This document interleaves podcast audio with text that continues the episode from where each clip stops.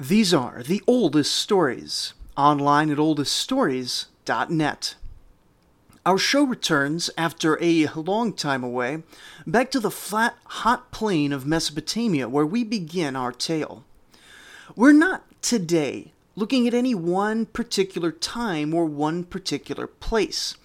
Instead, we're going to be telling our story in a sort of generic realm, where it isn't so clear if the people around us are Sumerian, Akkadian, Amorite, or Kassite. It isn't so clear what city we're in, nor which river we're nearest to. This is because today, and in the next few episodes, we're going to look at matters of technology, engineering, manufacturing, and what a modern person might term science. Though this last concept was pretty much utterly foreign to the people of the very ancient world, at least as we understand it today. This is a very diffuse subject. It's extremely hard to say what exactly the industry of a certain city looked like in a certain year with any detail. But when collating sources from many different cities over many different centuries, we can get a kind of good sense of certain things course, this comes with risks. Though the means of production didn't change in ancient Mesopotamia with anything like the rapidity that we're used to in modern times, there were in fact many changes in metals, production methods, designs, and so forth over the centuries of the Bronze Age. I'm going to mostly ignore this, though I do sort of want to put together an episode all about the changes over the course of the Bronze Age uh, because I think there's value in skipping over some of the details to get a broad sense of how things were produced in the ancient world. Think of this as a sort of how it's made Bronze Age edition. To remind us that we're in a somewhat fictionalized, genericized environment, instead of trying to tell you all this like some material science textbook might do it, instead we're going to look at production through the eyes of fictional, generic people, intended to represent the sort of person who may have been involved in these sort of activities. I'm going to stress at the outset what you're about to hear is a work of fiction, devised by me, intended to illustrate what things may have looked like in the ancient world, not a direct telling of some true historical event. We begin our story in the city of Ur, sitting behind the eyes of a man named Sin Takalu, his name means, I trust in the moon god Sin. And he is middle aged, head of a modest, proud family with his two room house on the outskirts of the city. Around him, what he sees is the single dominant material which defines his era. He sees dirt. Below his feet is hard packed dirt, kept solid and almost dust free by the passage of many feet every day. Next to him is his house, made of mud brick and coated in mud plaster, just like all the houses of Ur. In the distance, he can see the tall palaces and ziggurats of Ur, which rise higher than anything else he's ever seen in his life, as he's never gone far enough from the Mesopotamian plain to witness anything like mountains or even high hills. Though he lives in what future people will designate as the Bronze Age, he lives primarily in an earthen world. Today, Sintakalu is walking under the already hot sun early one summer morning. Arriving at the bank of a canal, he gazes upon his inheritance a large reed boat, nearly four meters long and nearly as wide, made of rope and reed woven together and proofed with bitumen, that formed a hard, almost smooth exterior surface, and was tied up to a stone along the canal. This had been his father's life work, and when combined with Sintakalu's natural business acumen, he'd managed to pull the family out of the swamps and into their more comfortable life on the outskirts of Ur. He boards the small boat, taking the long pole in his hand, and begins to push along the bottom of the canal. Once he's in the main waterway, he'll unfurl his one sail, about a meter and a half square of ragged cloth, to help push him along as well. He's headed south, though, so mostly it's the current taking him. to the swamps downstream of the city. In the stories told at the temple, there are some legends that seem to suggest that the city of Ur was once largely surrounded by marshes, but he knew that as long as he'd been alive, the swamps had only been to the south. The city itself was much more arid, like the rest of the Mesopotamian plain. Those priests must have no idea what they were talking about, since surely the whole coastline couldn't shift on its own. Only the gods could do such a thing as dry up the earth and shift the location of swamps, and they would have no reason to ever act like that. He doesn't ponder this for too long, since as he reaches the edge of the marshland, he sees his men coming through the reeds. Now, they're not literally his men. Sintakalu does not own slaves, though his wife has asked for one or two to help around the house, even though she must surely know that the family is not quite wealthy enough to afford such an indulgence. At least not yet. He has hopes for the future. These men, though, they're not even his employees, though Sintakalu does know that larger, wealthier enterprises exist to do the same thing that he's doing, and these often have men bonded to them. And for those places, the difference between a slave and an employee is a really kind of fuzzy one. Although he thinks of them as his men, these are free men with whom he merely does business, and this is how he prefers it. They are reed harvesters, and he pays them little for their work, far less than they would need to survive if he was their only source of income. But they don't complain. The men prefer it this way as well. They're swamp people, and instead of living in a world of earth, they live in a world of reed. In place of mud brick houses, they live in reed houses. In place of clay pots, they weave reed baskets. And for the most part, they don't farm like civilized people do. Instead, they fish. When they have enough fish for the day, they go out and harvest reeds. Now, they're not reed farmers, for no one cultivates or farms reeds. Instead, the men simply cut them down, and the goddess Nisaba, consort of Sintakalu's own namesake Sin, commands that the reeds rise back up again. The reeds are inexhaustible, covering the swamp as far as any man can travel in a uniform jungle of tall grass, and they get used in nearly every part of the swamp dweller's life. But these reeds are not just useful for the swamp dwellers, and Sintakalu is here to take bundles harvested yesterday up to the city. Today, six show up, all of them distant cousins from back when Sintakalu's family lived in the swamp. He has contacts with some 23 relatives, but each man only comes by when he wants to supplement his income. They're not dependent on Sintakalu's payments the way of a slave or a bonded laborer might be. But today the six bring enough to fill his boat with long grass strands. Each blade of grass is three to four times taller than a man, and when they walk through the swamp, they're dwarfed by the plants they're pushing through. But it only takes a clay sickle, kept carefully out of the water to prevent damage, or among the wealthier swamp folk, a copper sickle with trace amounts of tin for hardening, to chop down a fistful.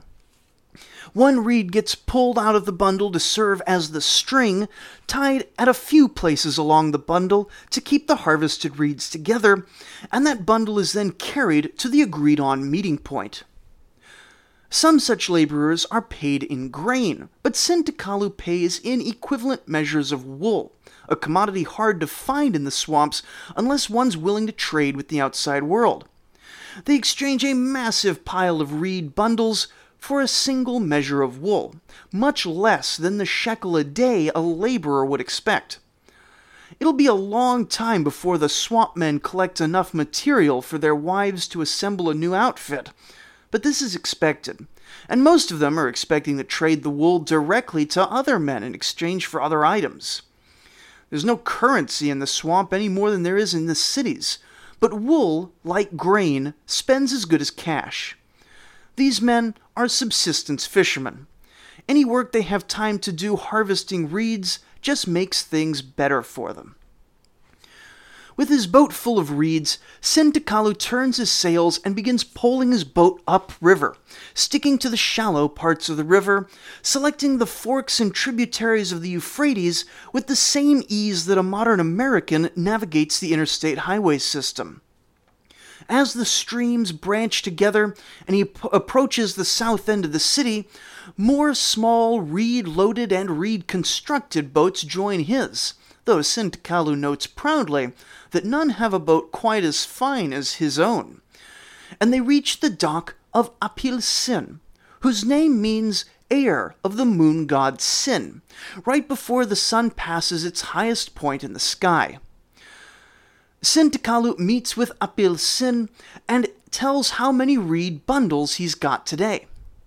Apil Sin and Sintakalu are close, an original connection born from their shared patronage of the moon god has solidified over years of honest dealing, and Sintakalu receives very little above what he paid in the, sw- the swamp men, but with the massive amounts of reeds that he can move in his boat, he manages to live above his needs. Apil Sin knows the art of marking amounts upon the clay. He can't write, but with the power he does have, Apil Sin can manage multiple suppliers, just like Sintakalu every week, and also manage his sheep enterprise, which is why he pays in wool. Sintakalu loads his bundles onto Apil Sin's much larger boat, one that needs three men just to handle it in the river. It's early afternoon now. There is time for two more trips, though with only six people bringing reeds today, it's likely he only needs to make one more trip. After that, Sintakalu still needs to sort out his payment into the wool that he'll pay his men on the next day, and the wool that he needs to take to the market to purchase the grain and beer that his wife and children are at home waiting for. But we will not follow Sintakalu any further. His reeds travel upriver on Apil Sin's boat, in a pile with the reeds from many other people. There are a hundred places these reeds could go, a hundred uses they could be put to.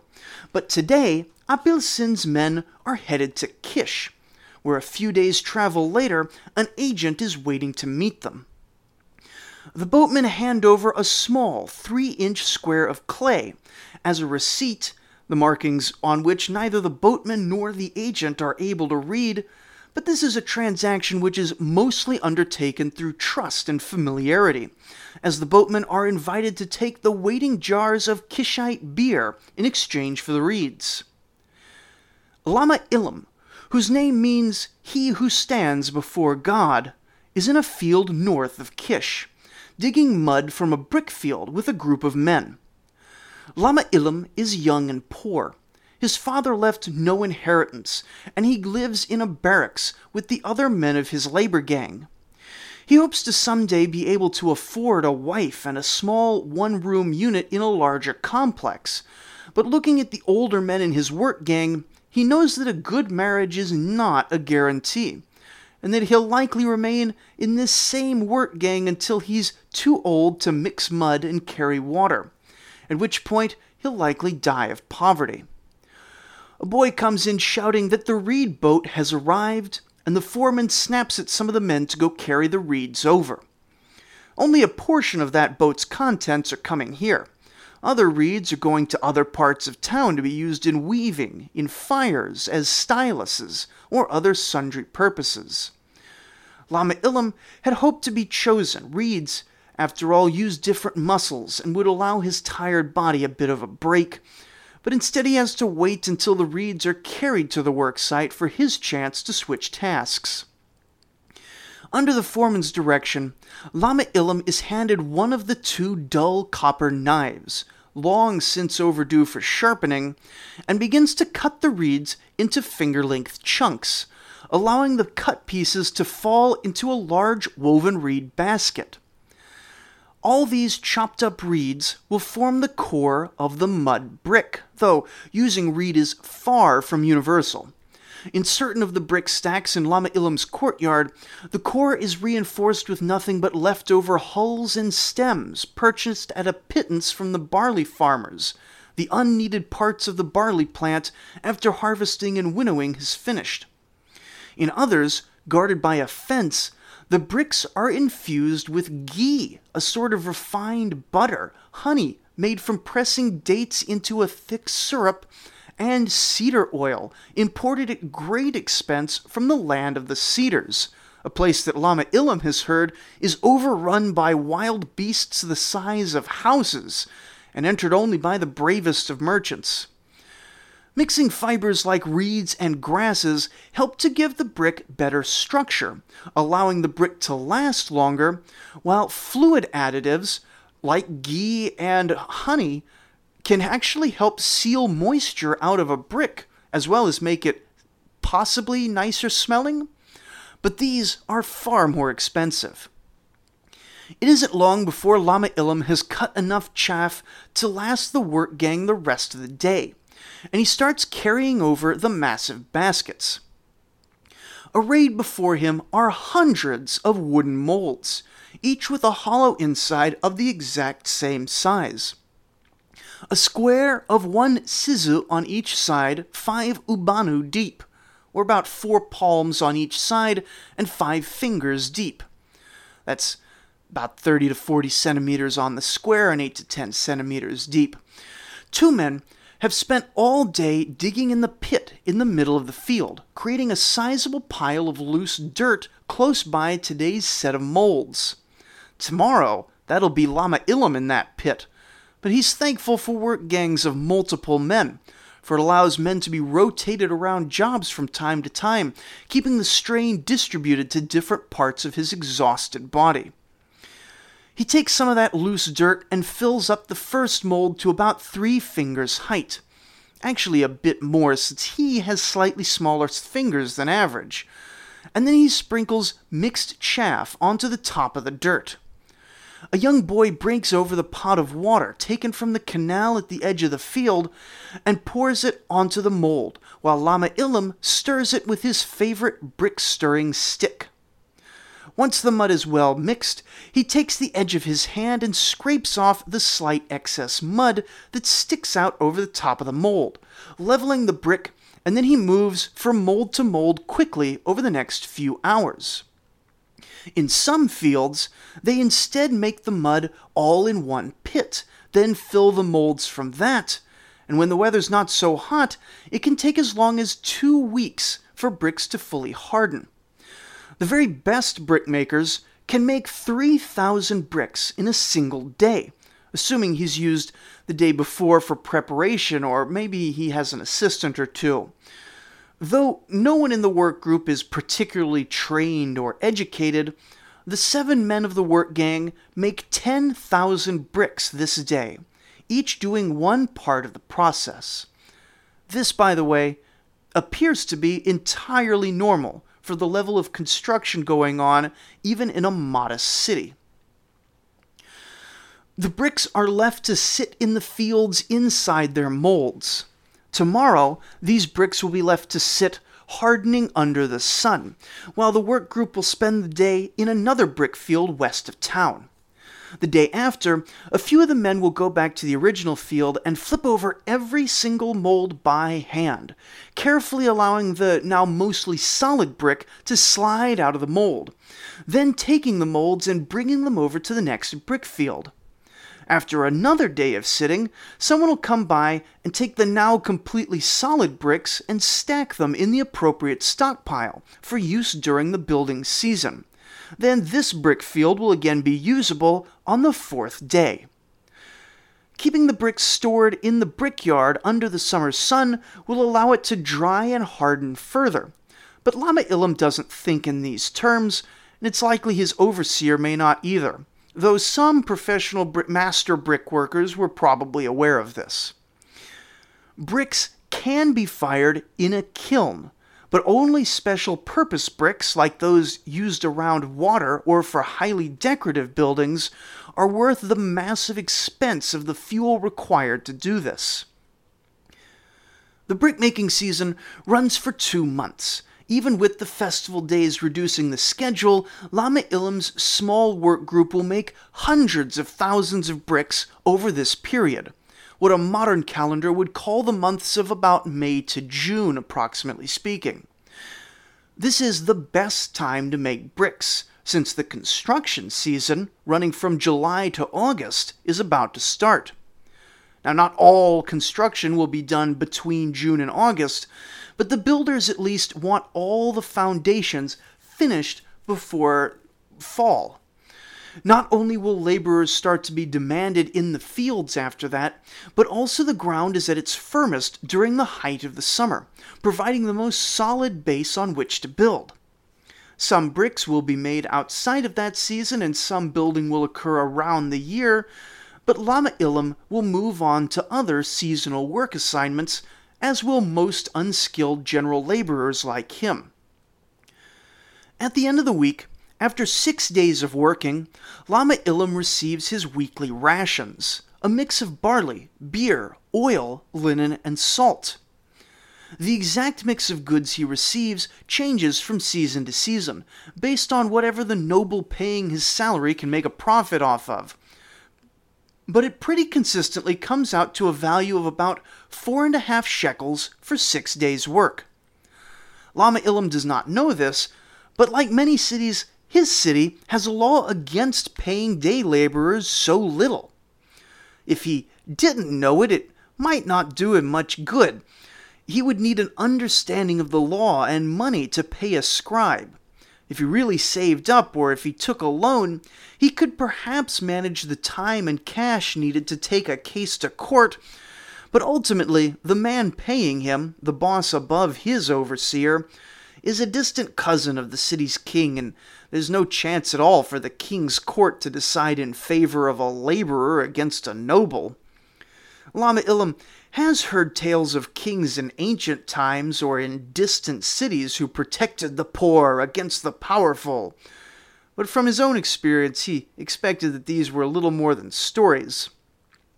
Ultimately, he made enough to survive and not enough to sustain a family, but he counted himself lucky to have any sort of income at all and he knew plenty of people who struggled even more than he did to make it day to day. Anyway, it's now the height of summer, with the solstice approaching in a few weeks, and Lama Ilum has been transferred to a new working group. Work gangs are pretty flexible, and between changing assignments and people coming and going, odds are that you wouldn't work with the same people for more than a few months at a time, at least not in a large city like Kish. Still, Lama Ilum recognized most of the faces in his new group from various other jobs and went straight to his new overseer with a request. For the last five years, he'd been hauling bricks from the brickyards to the construction sites during this season, and he wanted to get involved in the actual construction this time around. Now, this overseer liked Lama Ilum a bit more than the other one had, and there was a place open for a bricklayer's assistant so he allowed it. Taking his place by a master bricklayer alongside two more experienced assistants, Lama Ilum began asking questions while waiting for the first load of bricks to arrive. In response to these questions, the brickmaster explained that when he'd arrived at the worksite, there'd been nothing but a clearing, flattened out by laborers the week before. A few stakes had been driven into the ground to indicate the corners, with a string tied between them. On that string, cheap red paint marked off certain places where special elements were to be placed. Now, this was a house intended for a rather wealthy merchant, and he had a good number of decorations and windows set off, though the string only indicated that something was supposed to go there. The brickmaster had been given verbal instructions as to what went where, because of course the brickmaster couldn't read. The brickmaster had spent the day before Lama Ilum's arrival placing two courses of the more expensive kiln fired bricks on the bottom layers. If there was going to be any water damage, it was most likely to occur on the two rows closest to the earth. So, this is what Lama Ilum saw before him a brick outline two layers deep, coated and mortared with a thin bitumen reinforced plaster. Regular sun dried bricks arrived soon, and Lama Ilum quickly got into the rhythm of mortaring the top layer, laying a few bricks, then moving down the line. The work was tiring, but so was pretty much everything a labor like Lama Ilum did in his life, and this was not so bad as some of the work he'd done. Soon he ran out of mortar in his pot and went to the front of the construction site to refill his pot. There was a large cooking vessel here, sitting on a few bricks to keep it suspended above a fire pit. That fire pit's cool now, but it had been burning earlier. The mortar for the first few stages included bitumen, which is essentially crude oil which naturally deposits in oil lakes. This bitumen must be heated to at least 50 or 60 degrees Celsius in order to be viscous enough to mix with mud and chaff and worked, which makes for an unpleasant mix to handle. Thankfully, what was in the pot now was nothing but mud. Dirt, water, and chaff, the exact same ingredients as make up the bricks themselves, but not yet given a chance to dry out. On the ground around the mortar pot are a few more pots of water and a few more of dirt. Whoever gets the last mud out of the mortar pot is expected to fill it back up. And once all the pots of water and dirt are used up, the laborers will need to take a break from bricklaying and haul all the pots perhaps as much as one or two kilometers away, where they can fill them back up again with more water and dirt, then haul them back before continuing. This is going to happen a few times each day as huge amounts of mud are consumed in mortaring and later in plastering.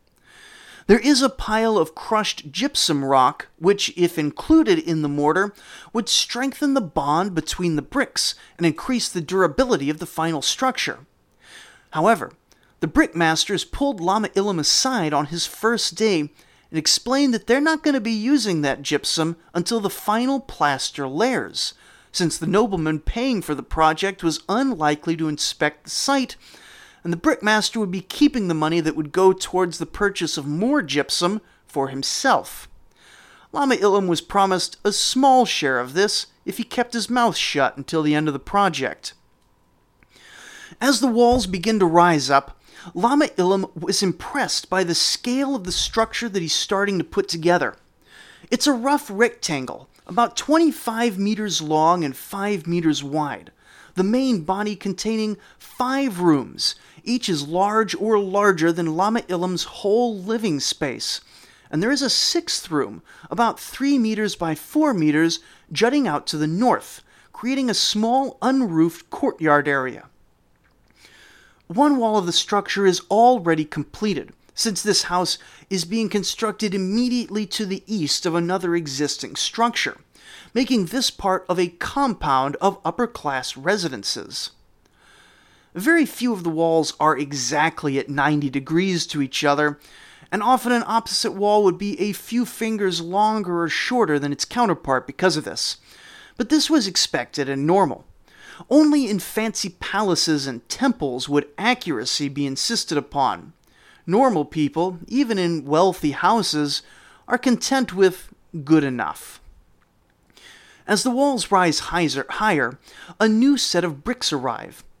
Most are of the more uh, plain, sun dried rectangles that Lama Ilum had helped make weeks earlier, but he notices that some are coming from a different direction from the shop of a specialist professional brickmaker. These bricks rather than being uniform rectangular shapes, have one side that's rounded off, with ribs on the rounded side.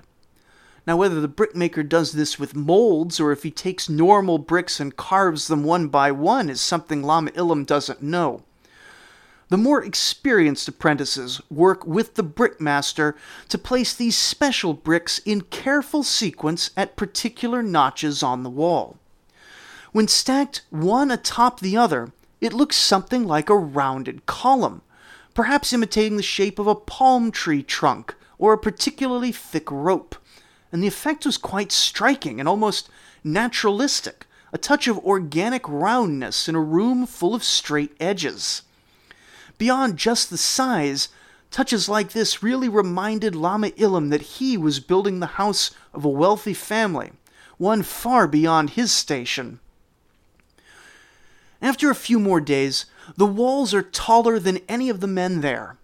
In a larger construction project, they would pause to construct scaffolding, but for a small group, it's much easier to rent some wooden ladders. These are very heavy. The reed that ties the rungs to the frame constantly needs to be reinforced, and they must be careful not to place too much pressure on the unfinished walls lest they knock them over. But with caution, they're able to finish the upper layers of the wall in plenty of time, and even get an afternoon off as they finish the wall before the roofing timbers arrive. The next morning, the whole crew goes to the docks where massive timbers, five and a half meters long, have arrived. These are perhaps the most expensive part of an already very expensive house, but will provide critical structural integrity for the roof.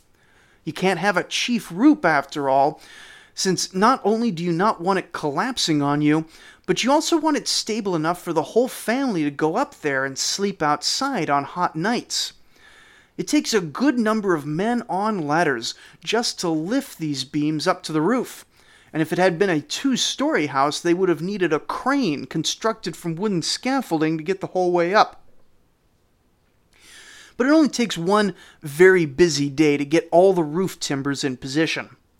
On subsequent days, as a roofer brings reeds and smaller sticks up to fill in the roof frame atop these hefty timbers, Lama Ilum is able to feel the comparative relief of working in the shade to finish the house.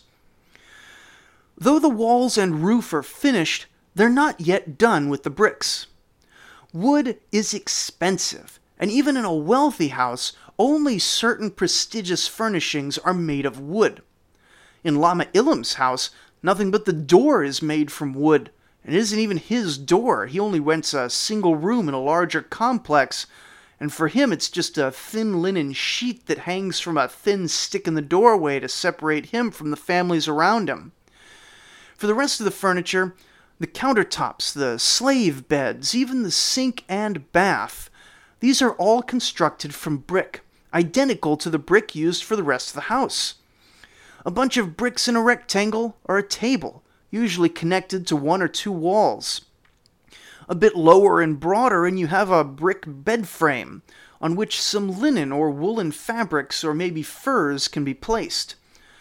The sink and bath, this luxurious house has both, are made from the expensive kiln fired bricks plastered with bitumen, and carefully, carefully, drains are drilled out.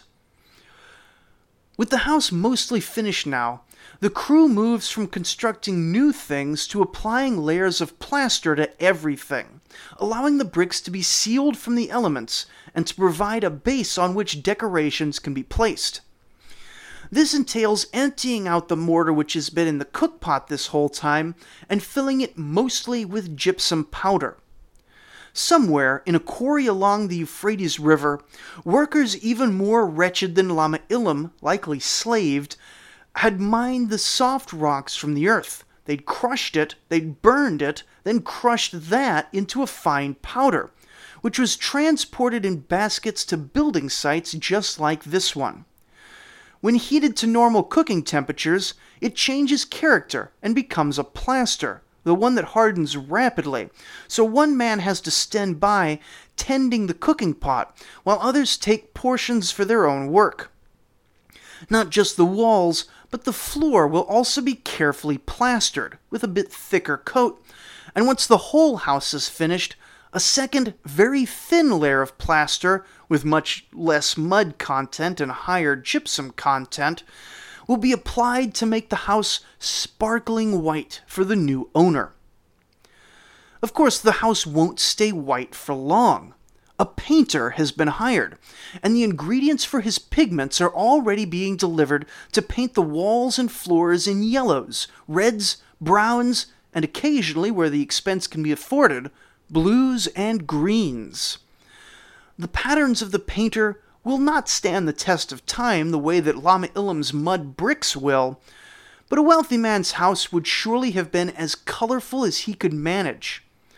But Lama Ilum is an unskilled laborer, and these final decorations, the painting and then the covering of the floors and walls with pottery and fabrics for decoration, comfort, and utility, are jobs for more comfortable craftsmen than he.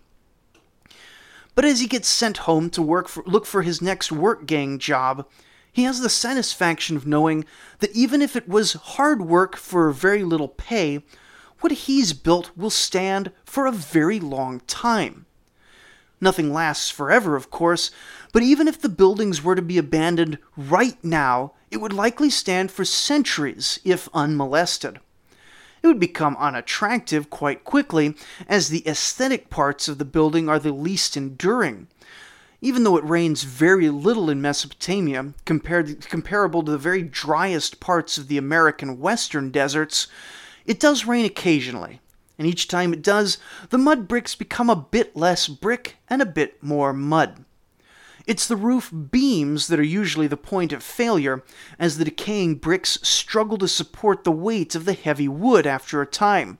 And once one wall collapses, the rest of the structure tends to fall apart more rapidly, leaving only the base layers of bricks as a testament to what once stood there. That is, of course, if the house is left to decay naturally.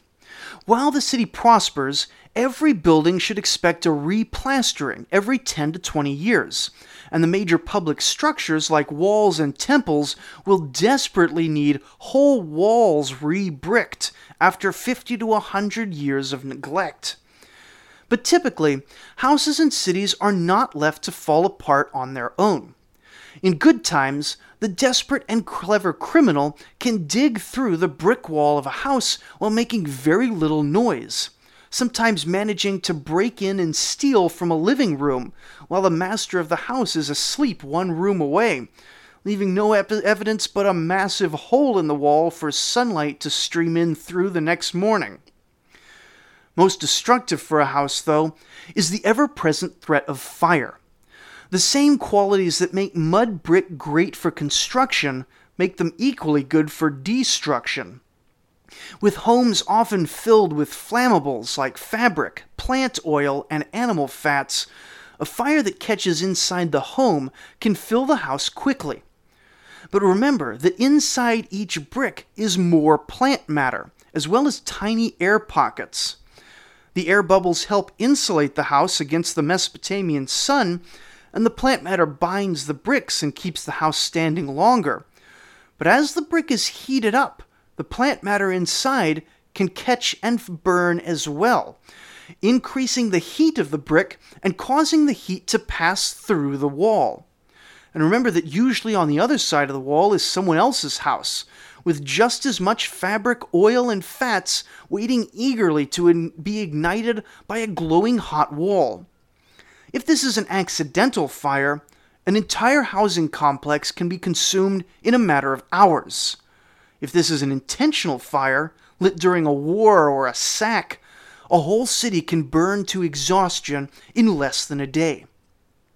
In the worst case scenario, the people who live in these earthen cities find that they're actually living in an oven and a burning housing complex or city likely reach temperatures of 6 to 700 degrees Celsius and sustained that heat for a few hours before running out of things to burn. A city or neighborhood reaching such heat so quickly would be nothing short of hellish. And so, leaving you on that cheerful note, this has been an overview of construction in ancient Mesopotamia.